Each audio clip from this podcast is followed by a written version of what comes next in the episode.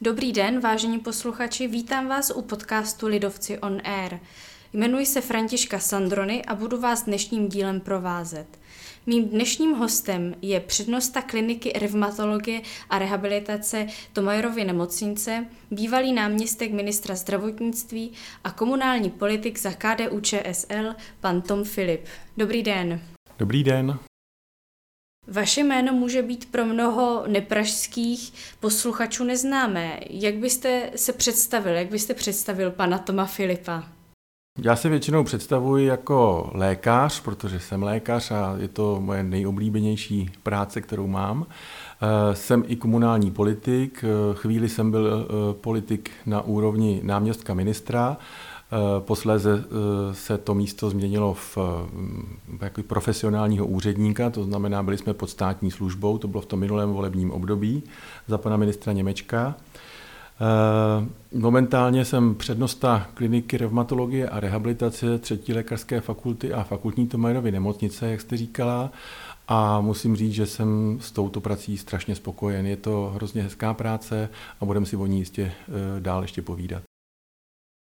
Jak toto všechno zvládáte, když jste přednostou, zároveň vyučujete a zároveň máte velkou rodinu a ještě k tomu děláte politiku, jak to všechno kombinujete ve svém čase? Tak eh, je to tak, že eh, největší problémy s časem jsem měl, když děti byly malé, protože věnovat se dětem eh, je potřeba, aby z nich něco pořádného vyrostlo a já doufám, že jsem nic nepodcenil. A takže Tenkrát to bylo nejtěžší, věnovat se zároveň práci eh, lékaře, zároveň eh, dělat politiku, sice na komunální úrovni, ale i to spotřebuje hodně času. Teď je to už podstatně jednodušší, protože děti mám dospělé, takže, eh, takže se mohu věnovat jak teda práci přednosti na klinice, tak trochu k tomu dělat politiku a snažit se malinko vylepšit to okolí v místě, kde bydlím a třeba i kousek dál. Zmínil jste působení na ministerstvu, kdy přesně to bylo a čím jste se tam zabýval? Jaká byla ta oblast vaší působnosti? Já jsem byl na ministerstvu v tom minulém volebním období, to znamená 2014 až 2017 a e, mojím, mým, tím, to, to, čím jsem se zabýval, byly e, úhrady zdravotní péče. To znamená zdravotní pojišťovny, dohled nad zdravotními pojišťovnami, úhradová vyhláška a další věci spojené s ekonomikou ve zdravotnictví. E, myslím si, že z té doby možná si někteří posluchači mě mohou pamatovat z televize, protože e, toto místo bylo vždycky e, poměrně exponované televizně nebo, nebo mediálně. Eh, vždycky v době eh, září, říjen, kdy se píše úhradová vyhláška, tak samozřejmě jsme byli pod velkým tlakem ze všech stran, jak ze stran pojišťoven, tak ze stran poskytovatelů, abychom ji napsali co nejkorektněji a to jsme se samozřejmě snažili. Hmm. Jaké rozdíly vnímáte a vidíte v tom, jak bylo ministerstvo vedeno za vás, a tedy za pana ministra Němečka, a jak vypadá dnes? Uh, tak je to, to je velmi, velmi těžká otázka. Samozřejmě každý na to období, kdy sám nějakým způsobem mohl působit eh, třeba na tom ministerstvu nebo na jiné, na jiné, v jiné oblasti, pohlíží jako na nějaký relativně jako ideál nebo na to, že to mohl dělat jak nejlépe, jak nejlépe mohl. Čili ten pocit, že to, co bylo, a to, co následovalo po tom, co jste tam byli, eh, je vždycky trošku zkreslen tím subjektivním pohledem. Nicméně mám pocit, že jsme se snažili ty věci dělat transparentně, že jsme se snažili je dělat eh, s maximální erudicí, protože pan ministr Němeček byl eh, dlouholetý ředitel, ředitel velké ostravské nemocnice fakultní. Já jsem v té době vlastně mm, přišel na ten post náměstka ministra z pozice náměstka ve velké Tomajerově nemocnici, čili měli jsme zkušenosti z managementu zdravotnictví, znali jsme ten systém, pracovali jsme v něm dlouho a zabývali jsme se s ním dlouho, čili věřím tomu, že jsme dělali, co jsme mohli, aby eh, ty rozhod, ta rozhodnutí, která jsme udělali, byly co nejvíce hm, erudovaná, co nejvíce, co nejvíce opřená o buď nějakou dobrou zkušenost z praxe, anebo o nějaké vědecké poznatky. Eh, v současné době hm, je velmi obtížné jak si hodnotit současné ministerstvo, protože člověk do něj nemá takový vhled a usuzuje spíš z těch vnějších znaků. A to, že se nám jaksi ta pandémie trošku vymkla, možná trošku je trošku nadnesené slovo, jako dost se nám vymkla, kdy po roce eh, vlastně pandémie jsme na tom nejhůř v celém světě, jak v očkování, tak v úmrtnosti, tak v počtu, počtu nově nakažených, tak to nějak asi trošku mluví samo za sebe, že se asi úplně všechno nedaří. Mm, myslíte si, že je tam nějaký zmatek? Protože alespoň mě jako lajkovi, který jako ani nejsem lékař, ani to nestuduji, ani se nepohybuji ve zdravotnictví, tak mi mnoho těch rozhodnutí přijde buď to nahodilých nebo zmatených. Jak to vidíte vy jako lékař? Zase, pokud se mohu opřít o nějaký názor, který není čistě můj, tak je to názor třeba ústavního soudu, který, eh, který se zrovna v minulém týdnu vyjádřil k těm opatřením eh, a vyjádřil se k ním právě v tom smyslu, že eh, nejsou opřená o nějaké jasné argumenty a že přestože chápe, že byla, byly potřebné nějaké omezení a nějaká, nějaké, hm, jak bych řekl, změny v té společnosti, které zabrání šíření té infekce, takže by se měly dělat na základě jasných pravidel a jasných důkazů. Vzhledem k tomu, že hm, ta, ta pravidla eh, kritizoval, až jako bych řekl, je zrušil, tak je z toho vidět, že ani ústavní soud je nepovažuje za dostatečně vědecky anebo jinak podložená. Takže aniž bych, to, hm, aniž bych to chtěl nějak vynášet, tak všichni asi respektujeme, respektujeme uh, ústavní soud a když si ten ústavní rozsudek přečteme, tak je tam prostě všechno o tom, co se dá jenom podepsat. Část Tomajerovy nemocnice se stala covidovou jednotkou, takovou velkou, a nebyla výjimka ani vaše klinika, vaše oddělení. Kdy se tak stalo? Kdy to bylo přetransformováno na covidovou jednotku? Bylo to už od jara nebo je to až nyní od podzimu, od zimy? Eh, bylo to eh, naše reumatologické a rehabilitační oddělení nebo klinika má 50 lůžek, na kterých probíhá běžně eh, akutní rehabilitace a v jedné půlce následná rehabilitace. Někdy v polovině října, kdy začala ta pandémie zase růst v České republice a počty, počty pacientů začaly narůstat, tak eh, jsme byli požádáni vedením, abychom se transformovali právě na covidovou jednotku, takže jsme postupně nejdřív to jedno oddělení a potom to druhé oddělení transformovali eh, na eh, lůžka vlastně infekční. To znamená, zavedli jsme bariérové režimy, zavedli jsme prostě všechny režimy, které jsou běžně používané na odděleních infekce. Od té doby jsme začali přijímat pacienty se, zápal, se zápaly plic nebo prostě s covidovou infekcí eh, s tím, že vlastně ta půlka toho oddělení eh, má, má eh, kvalitní rozvod kyslíku, takže tam je možné vlastně mít ty těžší pacienty, kteří potřebují oxygenoterapii, a ta druhá půlka je bez teda přístupu k takhle kyslíku, takže tam se dávají ty pacienti, kteří jsou lehčí, anebo u kterých, ta, eh, u kterých už odeznívá ta covidová infekce a už ten kyslík nepotřebují. Eh, samozřejmě, že jsme zavedli opatření eh, k tomu, abychom ty pacienty léčili kvalitně, to znamená od začátku, od prvního dne vlastně na té klinice kromě mých lékařů a mě začali pracovat i, e, i kolegové z, plicních, z plicní kliniky a, z in, a interní kliniky. E, docházeli tam pravidelně a vlastně kontrolovali naší práci. Jo, je to něco jako když přijde mladý lékař na pracoviště, tak taky vykonává určité činnosti, které může vykonávat a vykonává je pod kontrolou erudovaného, erudovaného primáře nebo přednosti kliniky.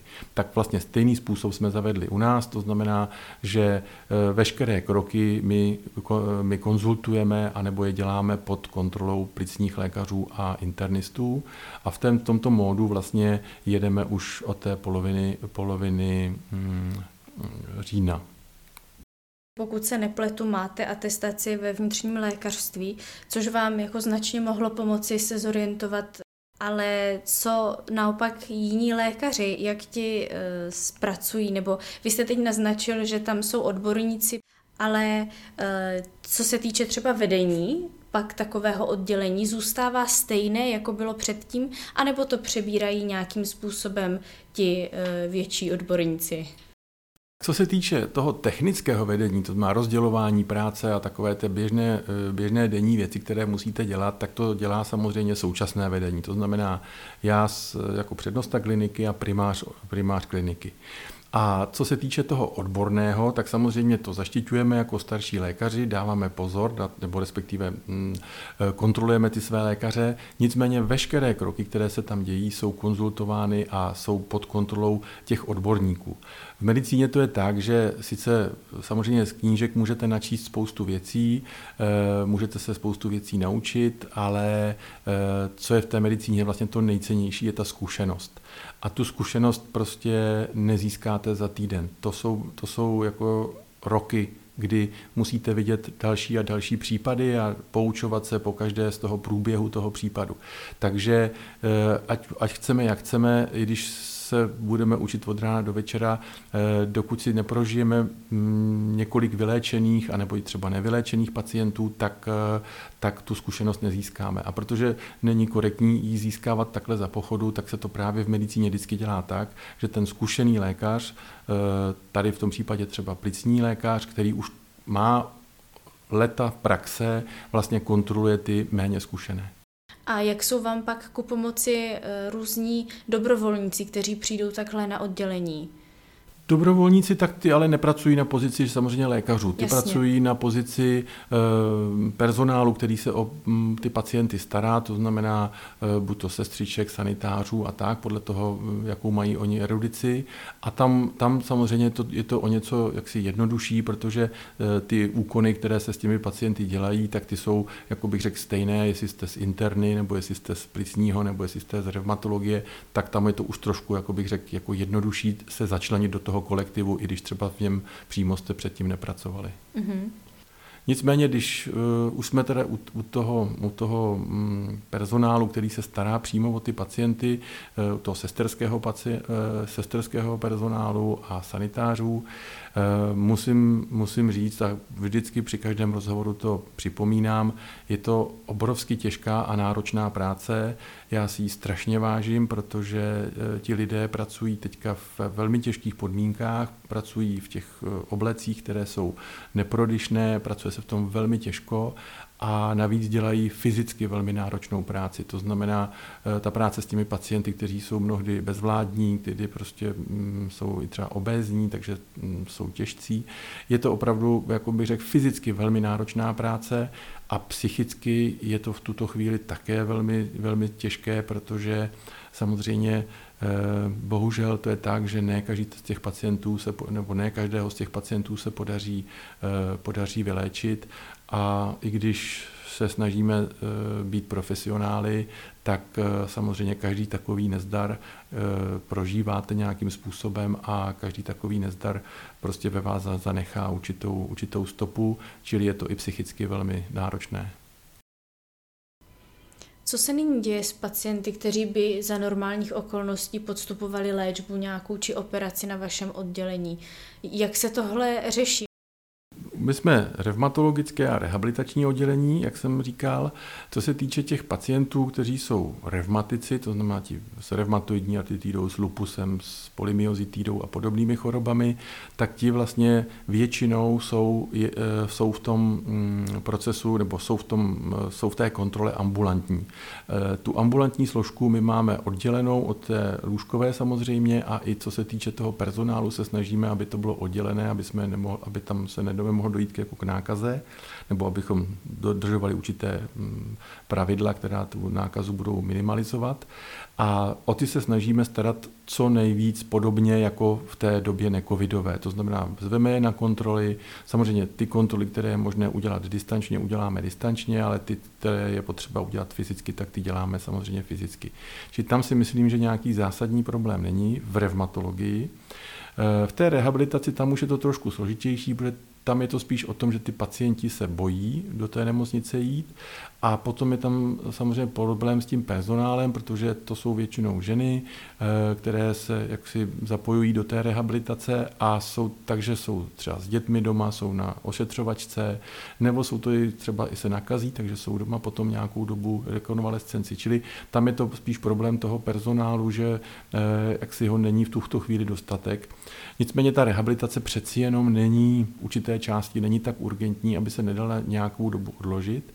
Myslím si, že třeba, jak jste mluvila o té onkologii nebo o, o, chorobách třeba kardiovaskulárních, tam, že ta situace je mnohem horší, protože e, jako víme, že mm, než léčit je lepší se věnovat prevenci. A samozřejmě ty preventivní programy teďka eh, v té době covidové eh, se dělají mnohem hůř, protože ty pacienti se bojí, nechtějí do těch zdravotnických zařízení chodit. Eh, my jsme vytížení jinými, jinými jako povinnostmi spojenými právě s tím covidem, čili celkově si myslím, že ta situace tady v té prevenci je poměrně alarmující, už to trvá dlouho, je to rok a ještě to chvíli trvat bude, to znamená, že bude to, bude to poměrně dlouhá, dlouhá doba, kdy, kdy, ty, kdy se té prevenci budeme věnovat poměrně méně a mm, je možné, že mm, to celkovou, celkové zdraví populace e, nějakým způsobem mm, zhorší. Z médií často slýcháme, že ta situace nyní na odděleních vůbec není dobrá. Jak je to u vás? V posledních, v posledních třeba dvou týdnech opravdu pozorujeme, že ten nárůst těch, těch nemocných je větší a obávám se, že ještě nějaký čas, eh, nějaký čas teda mm, to bude a možná, že to bude ještě horší. My nejsme to nejakutnější oddělení, my jsme oddělení, eh, kde ty pacienti leží s tím průběhem, s těma zápalama plic, které jsou při té, při té covidové infekci, jakoby do té doby, dokud jim stačí vlastně přívod 12 litrů kyslíku do 12 litrů kyslíku. Eh, jakmile potřebují víc, to znamená, že se používají nějaké už jak bych řekl, eh, razantnější metody přívodu kyslíku nebo přímo třeba umělá plicní ventilace, tak už musí na jiná oddělení a myslím, že ten problém největší bude právě v té části těch eh, pacientů, kteří, kteří budou potřebovat tyto vysokoprůtokové režimy anebo ty ventilace. To si myslím, že se může stát, že brzy budeme na hraně. Není to nic, co bych jako vymyslel já, víte sami, že ministerstvo má pravidelné pravidelné mm, briefingy nebo pravidelné prezentace a právě ta poslední prezentace z tohoto týdne vyzněla poměrně alarmujícím způsobem. Vrátím se opět k vašemu politickému působení. V roce 1994 jste se z posledního místa kandidátky přesunul hned na první. Jaké to pro vás tehdy bylo stát se tak mladý politikem? Bylo to pro mě velikánské překvapení, že? protože já jsem v té době na tu kandidátku, tak jako mnoho lidí, šel spíš jako podpořit svoje kamarády nebo známé a vlastně to byla právě jedna z podmínek, že budu na posledním místě, protože jsem úplně neměl, jsem byl mladý lékař, že? Měl, jsem, měl jsem pět dětí na starosti a e, úplně to nebylo to, co jsem zrovna v tu chvíli mě, měl pocit, že je pro mě, e, je pro mě jako tím, tím, co bych se tím chtěl zabývat.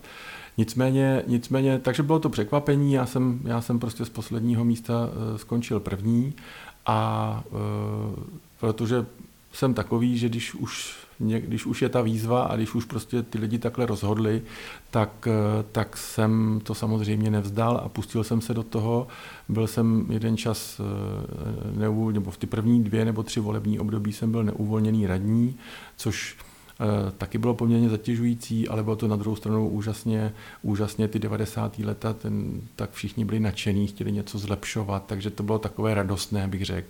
Ty politici ještě nebyli politici, to byli vlastně lidi, kteří něco chtěli, ty, ty, ty, byla to komunální politika, to si ještě musíme uvědomit, to byla prostě jedna z městských částí Prahy, kde jsem se umístil, takže bylo to radostné, všichni chtěli něco zlepšovat, všichni byli plní elánu, teprve se to všichni učili a e, bylo to, bylo to naplňující a vzpomínám na to hrozně hezky. Bylo to, bylo to úžasné období. Dneska ta politika se trošku posunula dál a jak na té komunální úrovni, tak, jak, tak i na té parlamentní úrovni to konec konců můžou posoudit, posoudit nejlíp eh, posluchači. Je to trošku ostřejší a někdy už to není úplně o, tom, o té radosti něco budovat, ale je to trošku jiné. Můžete říct, že vás něco zásadního komunální politika naučila? Zcela jistě. Ta politika je trošku jako ta medicína. To znamená, eh, akorát s tím rozdílem, že, eh, že medicínu tam máte předtím těch 6 let eh, těžké školy, kde vás naučí spoustu teoretických znalostí o lidském těle a o, o jeho fungování. A v politice se asi Mm, nevím, jestli je nějaká škola, která by, která by vyloženě připravovala člověka na to, aby se stal politikem, čili tam spoustu těch věcí se prostě musíte naučit, musíte je odžít a musíte i vyzkoušet, to znamená eh, samozřejmě jako, jako v každém oboru i, mm, i já si pamatuju, že jsme udělali spoustu chyb, ale snažili jsme se z těch chyb poučit a příště už je neudělat. To znamená, eh, ta politika mě naučila spoustu věcí eh, organizačních, technických, Eh, to, že člověk, pokud něco chce dosáhnout, musí být opravdu velmi vytrvalý a jak já říkám, je úplně jedno, jestli jste, jestli jste lékař nebo jestli jste mm, radní na nějaké městské části nebo jestli jste náměstek ministra. Ve finále, když chcete něco prosadit, tak to prostě musíte vzít do rukou, musíte zatím jít a musíte ty kolem sebe postrkovat tak dlouho, až ten cíl dosáhnete. Když chcete postavit něco krásného, tak prostě to nemůžete udělat tak, že rozhodnete a budete doufat, že to někdo postaví. Ne, musíte si zatím jít a musíte opravdu to, tu věc dotáhnout a tlačit, tlačit, tlačit, dokud není hotová. Jakou máte vizi do budoucna? Máte nějaké plány speciální? Tak teď bych se chtěl věnovat, já nejsem přednosta dlouho, já jsem několik měsíců přednosta kliniky, čili chtěl bych se věnovat samozřejmě výuce, chtěl bych se věnovat naší klinice. Eh, máme teďka několik rozpracovaných grantů, eh, jednak vědeckých, ale máme i granty, které teďka vlastně eh, nabízí Evropská unie k restrukturalizaci nebo respektive obnově, obnově některých zdravotnických provozů a my zrovna máme v tom, v tom máme možnost se do tohle toho zapojit, takže píšeme, píšeme granty i, i do Reaktu a do dalších, do dalších výzev, abychom vlastně zlepšili to prostředí pro ty pacienty, eh, abychom nakoupili nové přístroje a mohli poskytovat tu péči mnohem kvalitněji než dosud. Takže těch věcí, které vlastně teďka v té covidové době vlastně je možné dělat, je, je prostě spousta a strašně mě to baví a naplňuje. Je to, je to hrozně hezká práce. Mým dnešním hostem byl pan Tom Filip. Děkuji za rozhovor a naslyšenou. Naslyšenou děkuji za pozvání.